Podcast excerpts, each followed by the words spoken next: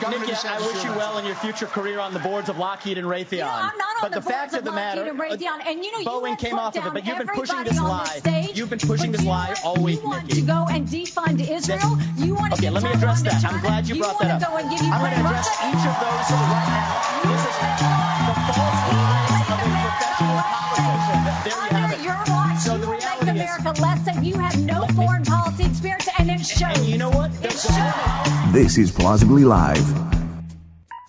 No, I did not watch the debates. It's, uh, well, I told you I wasn't going to watch the debates, and I didn't. But now I'm kind of getting caught up on what went on. Just F Y I, no, no video today. I can explain why, but you can probably hear it in my voice. But there you go. I realized the day after the debates, as I watched the ensuing reactions, that I might have been mistaken in what I said on Tuesday about the debates being not substantive, and that's why I don't watch them, that's why they're useless. I realized Wednesday, Thursday-ish, particularly Thursday, because I was driving and listening to some things, I realize that these debates are no longer about issues at all. These are, in fact, little more than game shows. You could call this debate, or any debate, America's Got Candidates. Do some glitzy, you know, background stuff, some, some good intro music, have a panel of judges. Hell, in my day, we'd have had a gong, but, you know... The goal in this game show now, what I realized, is not to discuss the issues. It, it has nothing to do with that. It's all about looking good and scoring points. That's it. It's every bit as bad as Big Brother or all these other stupid game shows where, you know, the, the whole idea is just uh, who looks best. Who comes across the best? We should have seen this comic, by the way. Back in nineteen sixty was the first televised presidential debate between Nixon and Kennedy. And we've talked before about the studies that show that people who listened to the debate on radio, in other words, they could not see it, hands down, Nixon won. But to the people who watched it on television, which was by far and away more people, Kennedy won. Why? Because Kennedy looked very tan, very relaxed. He was very telegenic. And Dick Nixon looked like a sweating weasel. He had no television presence, no telegenetic presence at all. And so nobody was listening to what he said. They were seeing that he was uncomfortable, sweaty, and just, you know, generally not, not comfortable in front of a camera. If you take those criteria, that it's who looked the best, who came across the best, who, who seemed the most, I don't know, M T V-esque, in this game show that we call the debate on Tuesday, you would have to conclude that based on the reaction to it, Vic, uh, Vivek Ramaswamy won the debate. He led in the post-debate all of the relevant social media score categories. Wasn't necessarily a runaway, but clearly better than anybody on the stage. He was he was the most commented on on social media. He was the most uh, Googled. There were tr- trending on Twitter or X or whatever you call it, on Truth Social, on Rumble, all these other social media platforms. Vivek was just absolutely blowing everybody else out of the way. Now, again, not necessarily in a runaway, but because there was some other stuff that happened, too. But clearly better than anybody else on stage. And based on those criteria, if you apply the Nixon-Kennedy criteria of who looked the best, who did the best from a presence, you'd have to conclude that Vivek Ramaswamy, Ramaswamy uh, did the best. We're going to have to get used to saying that name, aren't we? Now, completely ignoring the rest of the candidates that were on the stage, uh, other than Ron DeSantis. Ron DeSantis, I, look, I don't even know where to begin with DeSantis. Other than his hand-raising gaffe where he waited until everybody and then looked to see what other people were doing before raising his hand to agree to support the Republican nominee if it was Trump, that was weird. But his weird ass, I won't let you down smile where the camera, oh, good Lord. That is creepy. And I don't really, you know, look, you might be a Floridian and you might love him as your governor, but the dude has no television presence at all. He has no personality. And that's going to hurt him in these in these game shows. Other than those noted items, the primary complaint for the detractors of Vivek, and I'm I'm not a Vivek supporter. I look, I I haven't made up my mind yet. I'm still out. I'm assuming that Donald Trump is going to be the nominee. And based on his actions, I'm assuming Joe Biden is planning on being the Democrat nominee. If he's not, then it's going to be Gavin Newsom, which we can address that another day. I don't think that makes sense either, but but let's say it is.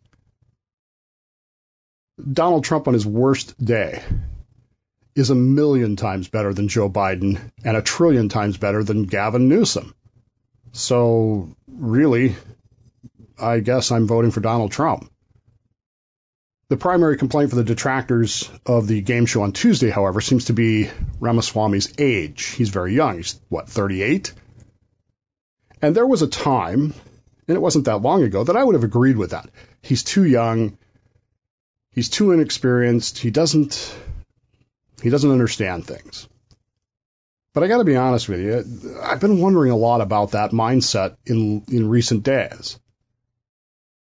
And here's what really makes me wonder about it now.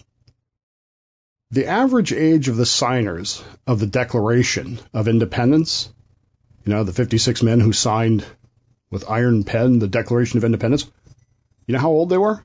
The average age was forty-four. More than a dozen of them were under twenty-five, and some were even younger than that.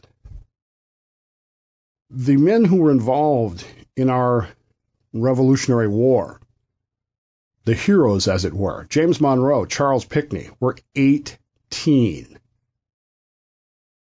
Our show hero, Gouverneur Morris, was twenty-four. And you talk about a man that's packed a whole lot of living into twenty-four years. Remember, this is a guy that has a wooden leg. twenty-four years old. James Madison was twenty-five. John Paul Jones, the American Revolutionary Naval hero, twenty-eight. Henry Knox, twenty-five. Nathan Hale and Alexander Hamilton. Nathan Hale, I regret that I only have one life to give my own country. Alexander Hamilton, George Washington's right-hand man, twenty-one. Andrew Jackson, who would later go on to be president of the United States. As you know, most people don't seem to associate him with the Revolutionary War, but he was there. He was nine. You get the idea here. The argument today is that younger people back then were smarter than they are now, but I wonder if that's necessarily so. Consider for just a moment today our reaction when a younger person comes up with some radical or revolutionary ideas. And I'm not talking about communism. I'm not talking about B L M. I'm not talking about Antifa. I'm talking about some crazy idea that we don't like. I don't know. What's a good example? Oh, I know. Drugs. What's our reaction today to people with a radical revolutionary idea versus the same people of our age, I'm sixty, in seventeen seventy-five? Now, is youth or relative inexperience really that much of a disqualifier? Or Is it a way that old folk use to suppress innovation and ideas? That's the real question, isn't it? In the Talmud, we are taught that young people learning is like ink on a new sheet of paper.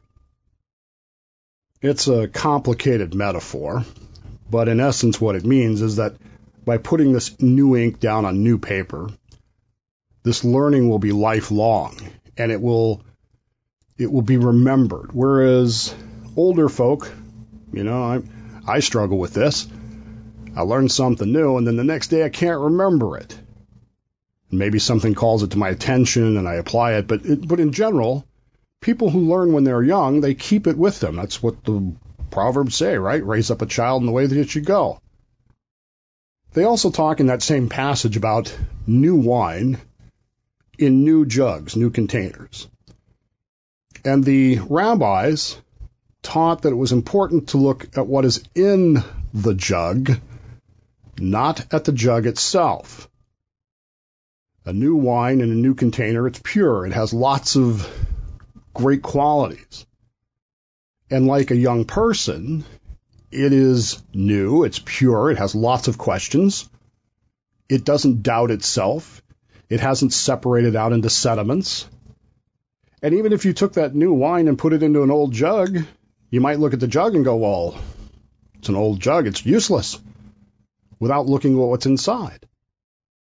Likewise, if you put old wine in a new jug, it's not really worth anything.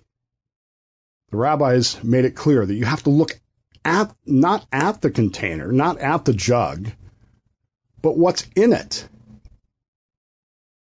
There are older folks who have, as the rabbis would have put it, very little wisdom at all. They have become set in their ways, and they've become unwilling to learn new things. They're like ink on an old rubbed-out sheet of paper.